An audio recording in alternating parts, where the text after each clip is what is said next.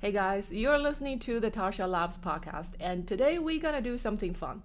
As you know, in the past month, I brought several Web3 project founders onto the podcast to talk about their point of view about Web3 and about their own projects. So that's been exciting for me. But when I brought other people on, obviously I let them talk, right? So I mostly just shut up and listen, because the point of having other people on the podcast is not for you to listen to what I have to say, it's for you to listen to what other people have to say. So, but after those episodes, I did get some emails from people asking me, hey Tascha, what do you actually think about these projects? So that's what we're going to do today. I'm going to tell you exactly what I think about those projects. So I had three founders on. I had the founders of Sei Network, which is a DeFi scaling solution, and we had Sweatcoin, and we had Sweatcoin is a move to earn project, and we have Socios, which is a very, very large fan token platform for sports industry. So I'm going to tell you my opinion about these projects right now at this current stage, as well as the industry that they are in. Okay, and we can also answer some questions, because there are some intelligent questions actually in YouTube that I received. So that's what we're gonna do. That's the plan for today. But before that, I also want to tell you give you some market updates, because it's been a very interesting week in the equity market. It's been a lot of drama, which is quite funny. Well, if you lost money, you probably don't find it funny. But anyway, so we're gonna talk about that, and why am I focusing on the equity market for these data. It's not like I'm not like it's not like I don't care about crypto market. Obviously I care a lot, but it's just like these markets, they're all like very interconnected. But the fact is, in the equity market, because it's more mature space, you get a lot more data and a lot more analytics that you can look at compared to crypto, which is actually one of my biggest complaints. It's like crypto need to build better analytics, and actually I'm working with some projects in building crypto, like trading and investing analytics, but that's for another day. Okay, so that's what we get. That's the plan for today. I'm gonna share with you some thoughts on the market, what happened in the past week, and then we're gonna dive into gossips about my podcast guests. Okay, so this past week, remember like a week ago that I told you that I expected in the very short term, we'd have more sell-off, because it's just like there was like really a lot of downward momentum from the week prior. And then I told you that in the middle of the week, we were gonna have the CPI data come out, which is gonna be a wild card. If that number, if that print was higher than expected, that may trigger another sell-off. So what happened is, well, that's sort of what happened. In the beginning of the week, yes, the first 3 days a week, you saw some continuous sell-off, but nothing dramatic, all right? And then Thursday morning, that was like a really freakish move happened. Is like US CPI number came in, it was slightly higher than consensus forecast, and the market gapped down, but then immediately rebounded, and it rebounded so strongly, all right? And it was fast and furious for a full day on Thursday. And then Friday, it just like dropped like a rock. It basically gave up all the gains. Well, especially NASDAQ. It's S&P, I don't think S&P gave up all the gains, but NASDAQ gave up pretty much index all the gains that it made on Thursday. So you can see like this is what like a bear market does to you. It's like so much volatility, and so much volatility for nothing, right? So so what do I think about these moves? Okay, so where are we in the market? That's what I want to talk about. So this Thursday we had a big bounce. I was kind of expecting that we're gonna have some consolidation on Friday, but I didn't expect that we're gonna have like such a big sell-off immediately on Friday. So do I think so remember the week before, I also told you that my baseline hypothesis, my thesis right now is like we may be we are going to maybe see a local bottom sometime in October or early November, right? So that is still my baseline thesis right now. But is this the local bottom that I was talking about? I don't think so. So why do I not think so? Because it just does not look like, okay, the Thursday we had a big bounce, but it was really, if you look at the how many stocks actually went up, right? Because the index is only S&P 500, as the name tells you, is only 500 stocks, right? And NASDAQ index is however many there is. So it's really just a compilation of relatively, you know, longer lasting and smaller, like bigger stocks. So if you count the numbers, it's only about 8% of stocks that went up, like to a significant extent. Not like one up a little bit, but to a threshold extent, about 8% of stocks, okay, on Thursday, which is not what you would want to see if there is a actually like a sustained broad-based rally, because there were like close to 7,000 stocks in the U.S. equity market.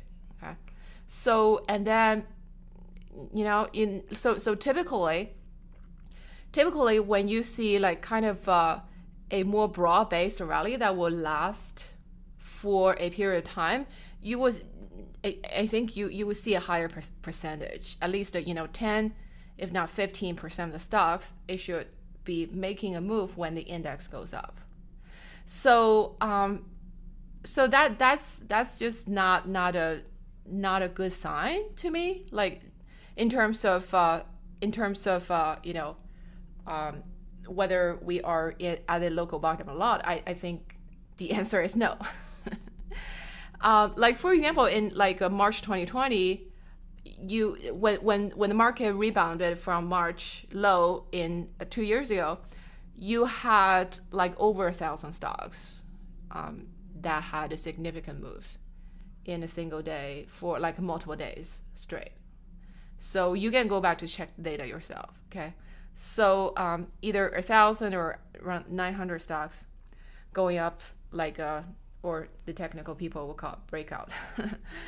Okay, so but the bottom line is I don't see a broad-based movement, and also if this is a real turn in the market, I think you guys see some like people start freaking out and people start saying, okay, gotta jump in, get in on the bull train, right? In other words, FOMO. But are you seeing that? No. So there's no like buying, like you see like Thursday made a big move and then Friday completely just you know, wiped out that move altogether. So so where do we go going forward? Right now I don't really have a big baseline for what's going to happen for the next month, because like the next Fed meeting going to be in 2 months, in 2 weeks, sorry, in beginning of November, and then we have the midterm on November 8th, which is the U.S. midterm election. So those are typically the catalyst events for the market, right? So my baseline is we may just continue seeing continuous very choppy, very volatile actions, like similar to what you saw, but maybe to a less dramatic extent to last Thursday and Friday. And maybe there will be more selling, but it doesn't just, it just does not look like a local bottom yet to me. So medium term, nothing has changed. You know, we are in a down cycle and I expect the market will go down more. So, but if you're, you know, trying to go like either long or short side, maybe I would say this is not a time to go all in on either side, because you may just get chopped out on either side for the next couple weeks. So that's what I think about the market right now. Yeah, okay. So now let's get to some fun stuff. Let's talk about the projects. So I'm going to go reverse chronological order. I'm going to talk about Socios, and then Sweatcoin, and then Sei. Okay, so I had Alex Dreyfus, who is the founder of Socios, which is the largest sports fan token network in the world today, on the podcast. So, you know, the reason I'm interested in the project is obviously I'm looking for like all sorts of projects that has real world economic connections, and this is one of those. Okay.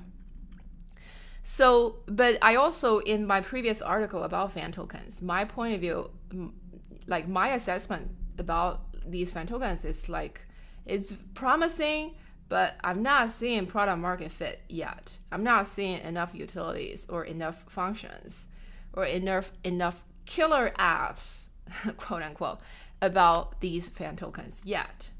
But it's promising because they've done something really incredible. They've signed up like basically the top tier sports teams in Europe, and in the US too. They're partnering with NFL and NBA. Okay, so this is something really, really hard to pull off. And since they have this partnership network, that is an incredible moat, really, for anybody else who wants to get into this market to catch up. So if they can find some kind of product market fit, which I'm optimistic, because again, this boils down to the people behind the thing, behind the project. Okay, I'm very impressed by Dreyfus, actually, because again, you just like you look at what they have done in the past few years. It's like they pull off some really, really hard things. Okay, and they've been like going at it for several years, so they have the same power and they have the effectiveness to actually get things done. So those are things that you want to look for, the qualities you want to look for in a founder, right? So, and also in that episode I mentioned, like, I wrote that fan token article and half an hour later I got a message from Dreyfus. So this is something like, you know, like when you look at, like, people all tell you, okay, you've got to invest in founders, right? You got to invest in people. People is the most important asset.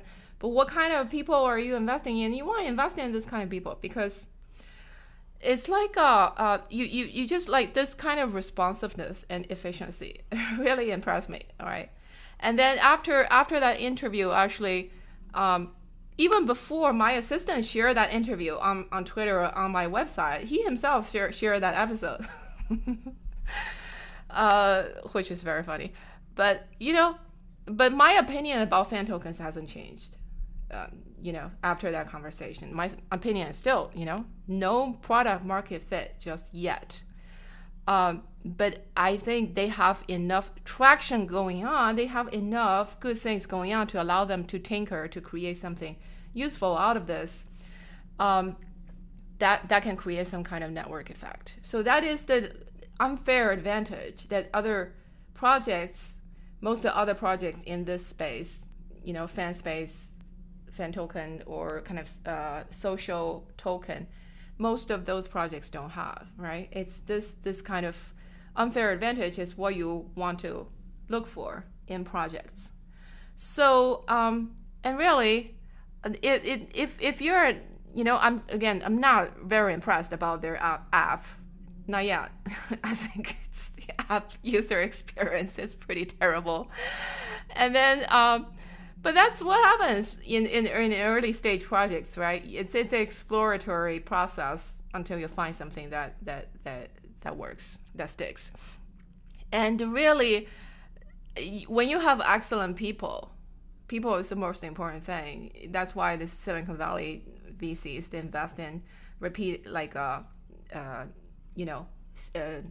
veteran entrepreneurs, because they have had the track record of getting things done, right? Even if they don't have a clear idea of what their next project is going to be, because you can be rest assured that excellent people, they will make something excellent happen. They will even make mediocre ideas happen. You know, there are a lot of projects a lot of examples of really mediocre ideas, including like social media, you know. Zuckerberg started Facebook, but how many social media has been started? How many social media have been started before Facebook? A lot of them. And they all have like kind of similar ideas. So the idea itself is not like groundbreaking, okay? And also you look at what are some other examples? Medium, for example, Substack. You know, those are not new ideas, you know, blogging platform or newsletter platform. Many people before them, they have tried the same idea. Okay. So it's really who are doing it. It makes a huge difference. So that's what I think about this project. The funny thing is, after after this episode is posted, bunch of people, if you check the comment section of the YouTube channel, of my YouTube channel for this episode, you see a bunch of people sharing this one project in the comment section. There's a project that sells like it's a platform for athlete tokens, right? Lots of people sharing that project in the comment, which is really funny. I'm like, maybe next time I should try deleting all the shills in the comment. Wouldn't that be fun? When I see an army of shills early on for a project, I'm like both impressed and alarmed. Yeah. So, but the thing is, you know, we actually talk about these influencer, athlete, or social tokens. On that episode was Alex Dreyfus, right? So his opinion, if you listen to that episode, is that these tokens that are actually associated with specific person, they're less feasible, I would say. It's not like they won't work, but it's like, you know, people retire, people die. And, you know, an athlete, they only have a career of, you know, 10, 15, 20 years, and that's it, right? So what happens when they retire? Does your asset or token or NFT specifically tied to those people still going to be worth something? And how much is that going to be worth, right? There are, yes, sports legend or entertainment legend. The legendary lives on beyond their life, but those are few and far between, right?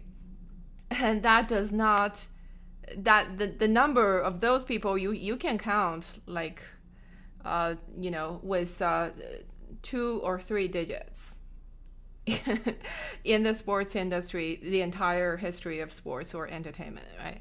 So is that going to be sustained? Is that going to be the sustainable number for a platform that's specifically dedicated to that type of token? I don't know. I think that's a huge question mark. Okay, and also on the second point is these utilities tied to these influencer tokens. Typically, right now they're saying, okay, you get merch, you get like maybe like a screen time, like a group social group meet and greet with your. With that athlete or with that influencer. Those are fine, but those don't scale. Those utilities don't scale. And by the way, the fan tokens for sports clubs, they have the same problem. That's why I say they don't have the product market fit yet. Okay, they don't. Those utilities don't scale. Right. So so that's why I'm like pretty big question mark for me. All right. So. Same thing with not just athlete tokens, for like social tokens, specifically tied to a influencer or a creator. I have the same question about these tokens. These are the, you know, I just don't see the longevity basically of those tokens and the utility of those tokens. Are if these tokens exist and in a bull market, will they pump? I think they will pump pretty hard. Because of the influence and the distribution. If you're Kim Kardashian, and imagine there's a Kim token, all right? Kim Kardashian token gonna pump pretty huge, I imagine, because she has the distribution. But it, at the end of the day, does that token gonna amount to anything of sustaining value? I'm not sure. This is the same reason, you know, there has been several projects that approached me like about these social tokens. They like want me to invest in their project or want me to invest my own token or NFT, you know. So the thing is, I could issue a Tascha coin, for example, or a NFT membership, which is like a lot of these platforms these days. That's what they're selling for, right? Create an NFT with us, get membership tokens with us. The thing is, when I look at these projects, first of all, for this new type of like a creator token type of product to take hold, so like I see it as a new product category, you gotta be 10 times or 100 times better than existing solutions for something like that brand new to take hold, which not just apply to crypto, apply to any new product, right? So, but if you look at, if I want to build a membership, I have like existing solutions, pretty easy to use. I can just sell a subscription and I can sell a membership Web2 way, right? Why do I need an NFT? I would need an NFT if I want to do like one-off fundraise, raise a lot of money upfront, so that I can get a capital to build something or build a project. But if it's just like a normal like creator selling content or selling, you know, like athlete or entertainer, I don't see a huge need for that one, like a front-loaded capital, the need for fundraise to be front-loaded. So subscription model does better, and you already have subscription-based solution and a lot of them in the Web2 world. So what is the additional value added with a, you know, Tascha coin or a Tascha NFT membership? I don't see enough of that. And also, like, there are people who say, okay, you can keep a portion of trading fee as creator. Yeah, but it's not as predictable as subscription. I still, you know, to me, I can just sell a subscription. That would be better if I want to sell a subscription, which is, by the way, Tascha coin is not coming anytime soon. Okay? In case you're wondering, exactly because I have these I have these questions about this type of applications for NFT. Okay. Or you can say, okay, with NFT, you can control the membership that you issue. You can have scarcity. Yeah, that is a feature, but do you really, how many creators really need that though? For like a digital creator, all right? If I want a membership, I sell a membership, I want as many subscriptions as I can get, typically, right? What is the value of controlling that scarcity? So those are my questions. So about these type of athlete social like influencer tokens, I think they will pump if we have a bull market, but I really don't. I don't see the product market fit, basically. So this is somewhat different if you're an artist. You see, the kind of like artwork NFT, I think it does have some like a sufficient product market fit. That is a legit use case for NFT, because again, you want this use case, this new product, it should have like 10x or 100x better than the existing solution. So if you look at, if you're an artist, you sell a painting, all right? So what is the traditional way to do it? You can sell it locally, you can go to a gallery. If you sell it digitally, there's some not like a very easy proof of ownership and what exactly are you selling in that case, right? So NFT gives like a digital ownership of art, and now you have like a global reach for your art, and you have an easy way. Well, there are some glitches with NFT, but at least it's like a lot better than your existing solution of selling art and providing like art ownership proof. Right, so I see that as a legit application of NFT in terms of art in terms of artists selling their artwork. That is a legit application that I see as have already got sufficient product market fit. But these social tokens, not yet. Okay. And I think really what's lacking, maybe, another thought is, maybe what's lacking is user experience, is the kind of experience that would really go beyond a Web2 membership. But at the same time, it needs to be scalable. What does that look like? I don't exactly know, but I know there are projects that are working on this front. Okay. And some of them gonna be big. So I'm actually gonna bring a project that are working on that, like NFT platform with like great user experience on this. It's a project called OP3N to come to talk about their project in the next couple of weeks or so. Okay. So I'm looking forward to that. So that's that about Socios. And then Sweatcoin. This one is funny because there are a bunch of people complaining in the YouTube comment. Quote this one from Crypto Cat. This is cash grab. It's Web2 company with a loyalty system. Oh yeah, of course. Of course, it's a Web2 company with a. That's the whole point. It's like you have like with Web3. You kind of, you give your loyalty system liquidity, and that opens the door to a whole new set of possibilities. The Web2 loyalty program that do not give you, okay? So, but the Web2 companies, they have real products, they have real users. The token itself is not real, the product. So, they have the product, they have users, they have distributions.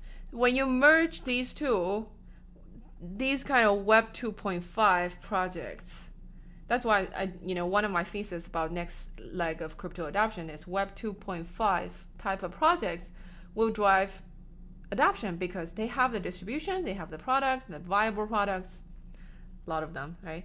And then you adopt a Web 3, like a tokenization model that becomes a growth driver for the project. So when the two marry together, there are a lot of magic that can happen. That's why I'm, you know, bullish on lots of these Web 2.5 type of projects. So Sweatcoin, what do I think about Sweatcoin? So you see these guys, they've been at it for a long time. They're in existence since 2016, okay? And they've grown really a very large user base, obviously. It's probably larger than, I would say, 99% of crypto projects to date that you would see, right? Even though they only just launched a token. And, you know, the founders are committed, they're thoughtful, they're capable, they, you know, they know what their visions are, where they're headed, and they are able to execute. Again, this is like they already have like 6 years of track record, right?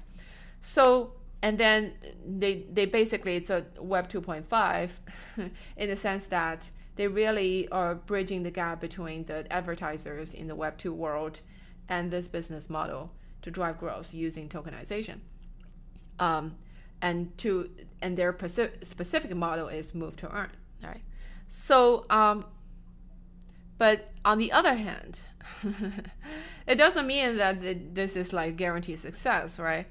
On the other hand, what I'm kind of looking at, what I have questions about, right?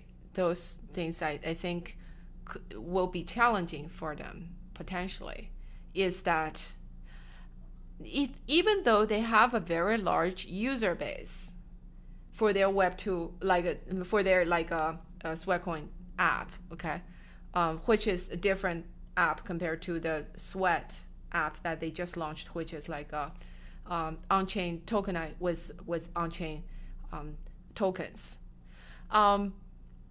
Even though they have a large user base, I do not yet see a huge network effect. Because you can, they had a large user base because they hit on something that they're solving a real problem, and Nobody else was doing something crazy like that 5 years ago, right? But people caught on. And today, if you go to the App Store, you will see quite a few, including Stepn, you know, which is one of their competitors. And a lot of others are thinking of doing something similar. So, but where is the network effect I don't yet see? Because you can spin up another app and you count the steps and give people a token to drive adoption. And your selling point could be, oh, if you know, again, the same story for all crypto project. Be a early adopter, get in early, so that you can reap the most reward. So if other move to earn, similar move to earn apps are to launch, that would be their narrative, right? Get in early and buy our token and you reap the most reward. That would be other projects, the narrative other projects can use to drive their initial adoption. But beyond that, where does that additional growth come from? You would need some sort of network effect. You would need significant moat. That moat can come from, you know, you build integrations with other applications.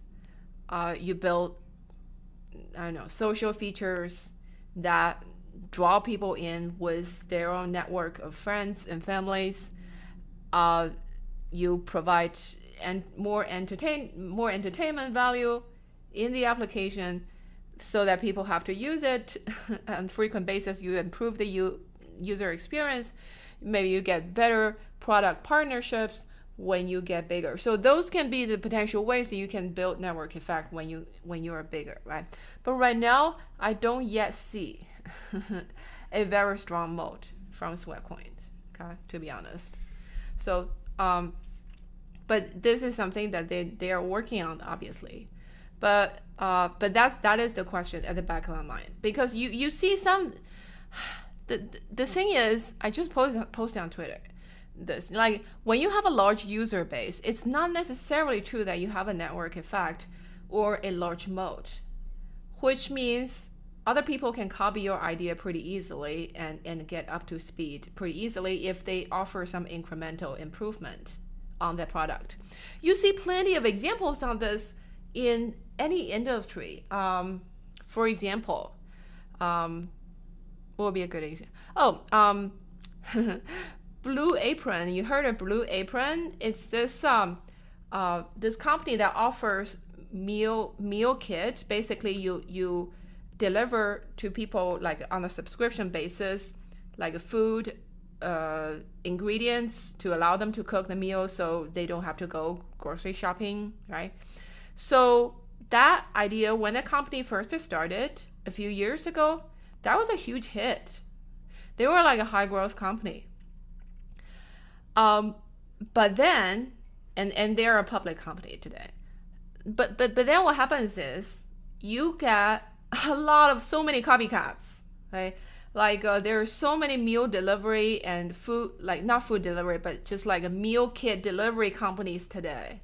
And everybody's offering something different, like offering organic or vegan or, you know, I don't know, keto, whatever kind of meal kit that they offer, or they offer a price discount because they figure out some better way to run their logistics. So then you see, like, Blue Apron's revenue hasn't grown in the past 2, 3, or even 4 years, really, even though they had really a head start at the beginning. So that's the danger, you know, when you are a high growth company, because you hit on a great idea and you execute it. But if you, at the end of the day, don't have that moat, that's what happens. Other people caught on. You just, like, create a bunch of competitors for yourself. So that is the question. Like, to me, as an investor, I would need a better answer on. But, you know, I'm sure that's something they have thought of and they're working on it. So next one, Sei. All right. So I had Jay, which is the co-founder of Sei Network, on. Sei is this layer 1 chain built on Cosmos that is specifically, it's like high performance chain for DeFi applications, for scalable DeFi applications. Okay. So this one is interesting. I actually like, there are some like intelligent questions. Intelligent questions on this episode. There's this this one from Matasuki. They said, so I'm guessing is that if congestion, network congestion is a problem, why not build a sidechain on other layer ones?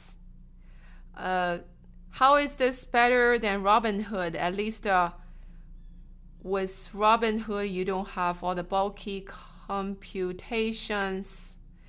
I'm failing to see the use case of a chain only for trading when other chains have achieved this already.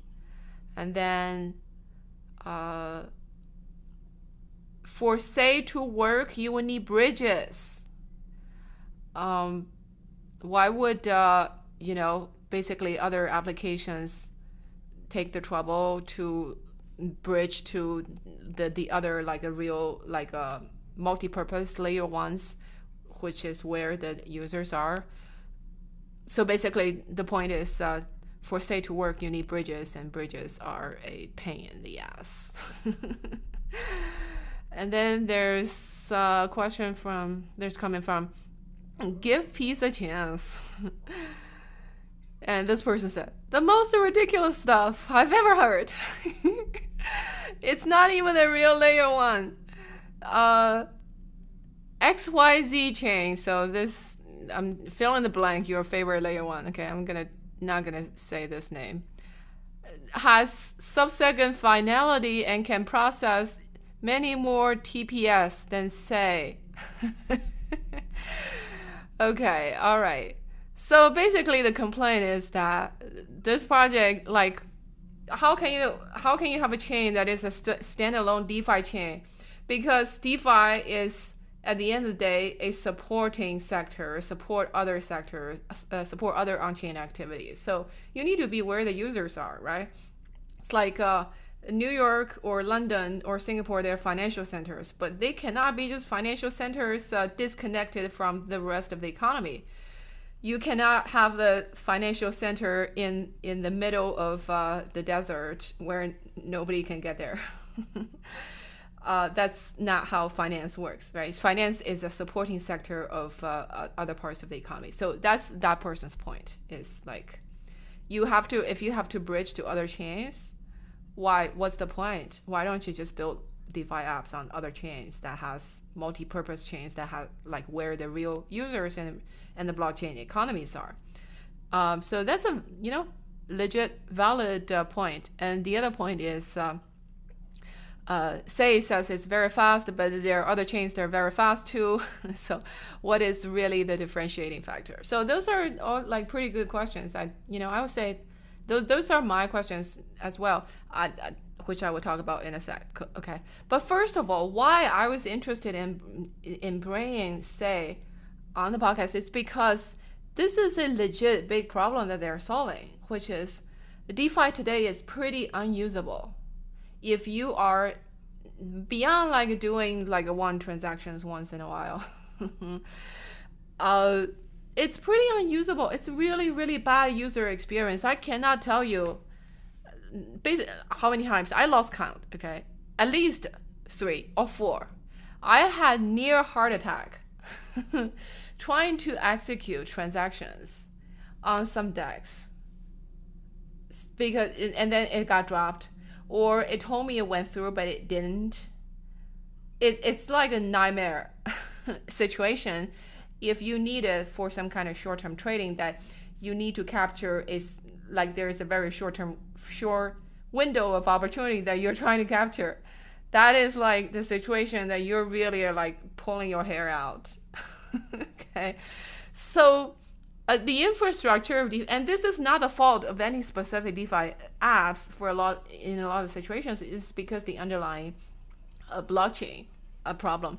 So really the infrastructure needs a lot of work for DeFi to be scalable. So I see Sei as solving a big problem for many kinds of DeFi applications. So that's why, you know, I'm interested in this project, and also it's because I was also impressed by how much traction they were able to pull off in with a short period of time, because they are not the first chain that claim to be serving DeFi. They're not the first DeFi layer one chain. Okay, there are, you know, at least a handful that I know of that's been around for quite some time, but they were able to get some traction pretty quickly and had some really interesting projects on board. For example, they had this Solana VM, Layer 2, built this project called Nitro, built on Cosmos. So, like a really interesting project. I actually am gonna have the founder on, like maybe next month on the podcast to talk about their project. Okay. But they're building on Sei. So it's like, these guys, they can execute. That's my point. Also, you know, in terms of one of the questions that the YouTube comment person raised, why do you need a chain like specifically for DeFi? Because, you know, you have sufficient number of applications in the DeFi space that it may be worthwhile to build specific infrastructure that cater to that type of financial applications, because it's one of the biggest applications sectors in Web3 today. It's going to continue to be, because Web3 is a, you know, huge part about financialization, tokenization of everything, right? So DeFi is always going to be a huge part of it, and this sector terribly needs scaling solutions. So I do see the space for having, you know, layer one type of infrastructure specifically catering to the DeFi space. So I think that's a legit value prop, okay? That a multi-purpose layer one like Solana, for example, may not be in the best place to provide. But then you can say, okay, can you do a roll-up on Ethereum? Can you do any kind of layer two solutions, so on and so forth? Yes, of course you can, and people do. Okay. But again, this is like what they're trying to build is like infrastructure specifically catering to DeFi, so that you do not have to roll your infrastructure, or at least the project don't have to spend so much time building their, you know, blockchain infrastructure, which is really another different task, right? So as the space develop, I think you're gonna see more labor distribution, more like as the economy gets more complex. This is true for any economy. As the economy gets more complex, you have more fine-tuned sectors in the economy, more specialization, right? So in a hunter-gathering society, you do not have lawyers or insurers or doctors, or, you know, maybe you have like one or two people in the tribe that take care of all of those things. They do multiple of those things. But in the modern economy, you have specific professions, specific industries that specialize in that, you know, a very niche thing. Same thing in the Web3, in the Web2 space, right? You look at SaaS products, for example, it gets like a more and more niche and more specialized by the year. So that's what happens when you have a more complex economy. So that I think I do see the space for something like this, for something like Sei, to have its own legit value proposition beyond what a multi-purpose layer one or layer zero chain can provide. Okay, so that's the thing. And but regarding, so and this is not just about speed of the chain, it's also about other like DeFi specific customization that the infrastructure needs to provide. So that's that. But then, you know, I do agree with this one of these comments. It says, you know, you have to, if you're not located already on a multi-purpose layer one chain, that means people need to bridge to you. Okay, there needs to be some kind of cross-chain messaging, cross-chain bridging, and that is a like kind of bottleneck today, because that space is quite weak, is not very developed compared to the rest of the blockchain economy. But that space is growing, it's developing. Okay, so a lot of projects are working on cross-chain messaging and stuff. Because again, you will have, like, as the economy grows more complex, you're gonna need more traffic channels across chains. And as these chains become more specialized, you will also need like a bigger need for cross-chain messaging, cross-chain transactions. So those gonna be, these cross-chain protocols will be its own sector. And it's gonna be a big sector. That's my view. And the fact that, you know, I think Sei is building on Cosmos, right? So you already reduced that risk, that cross-chain risk to some extent, or that infrastructure cost to some extent, because you already, like for projects that's already building in Cosmos, you have the IBC, which like an inter-blockchain communication protocol, right? You already have, like Cosmos already have that, so that already like reduced the cost and increase the security for cross-chain communication, at least within the Cosmos ecosystem. So, and Cosmos is showing some sign of life. It's actually a growing ecosystem. So who knows? You know, I think they picked a good ecosystem as a starting off point. But at the end of the day, you know, for any infrastructure projects, you can talk all day long about the merits, the technical merits. Oh, we are fast. We are, you know, a sub-second finality or whatnot. Or we are decentralized, whatever points that you're selling. At the end of the day, adoption is king, right? At the end of the day, you gotta have, you win when projects actually use your infrastructure. So that's what, initially, I found this project intriguing, is like they were able to onboard a bunch of actually very high quality projects in a short period of time. So that tells me there's something special about this project, right? But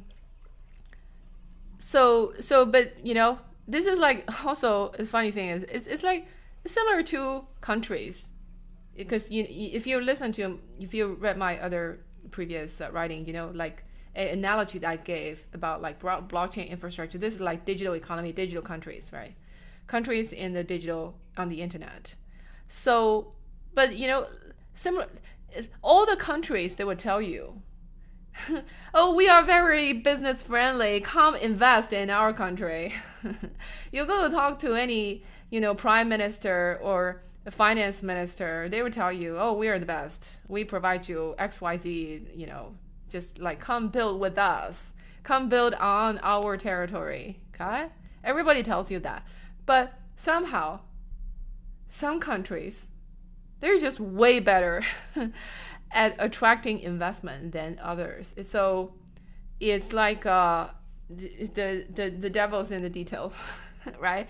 Everybody can claim that they are business friendly and they are have a great environment for companies to grow. But really, at the end of the day, it boils down to the people who are running the show in that country, and they are able to attract interest from the outside, attract builders, essentially companies, builders, projects to thrive in their territory.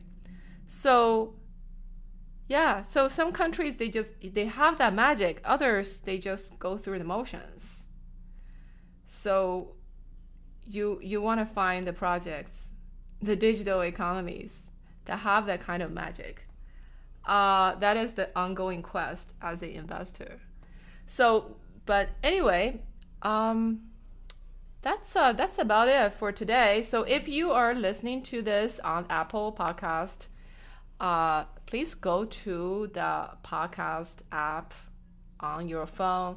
search for Tascha Labs and leave a review. Okay, that will help more people discover this podcast and help me spread the message about Web3, about the, you know, disruptions, the innovations that Web3 can bring to the economy. I firmly believe Web3 is going to change the world. It's going to revolutionize how values are distributed in the economy. And that's why I'm so fascinated about the space.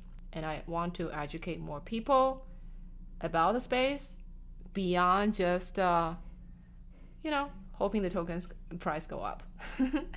So help me do that. Okay, go leave a review on Apple. And I will talk to you next time. Bye.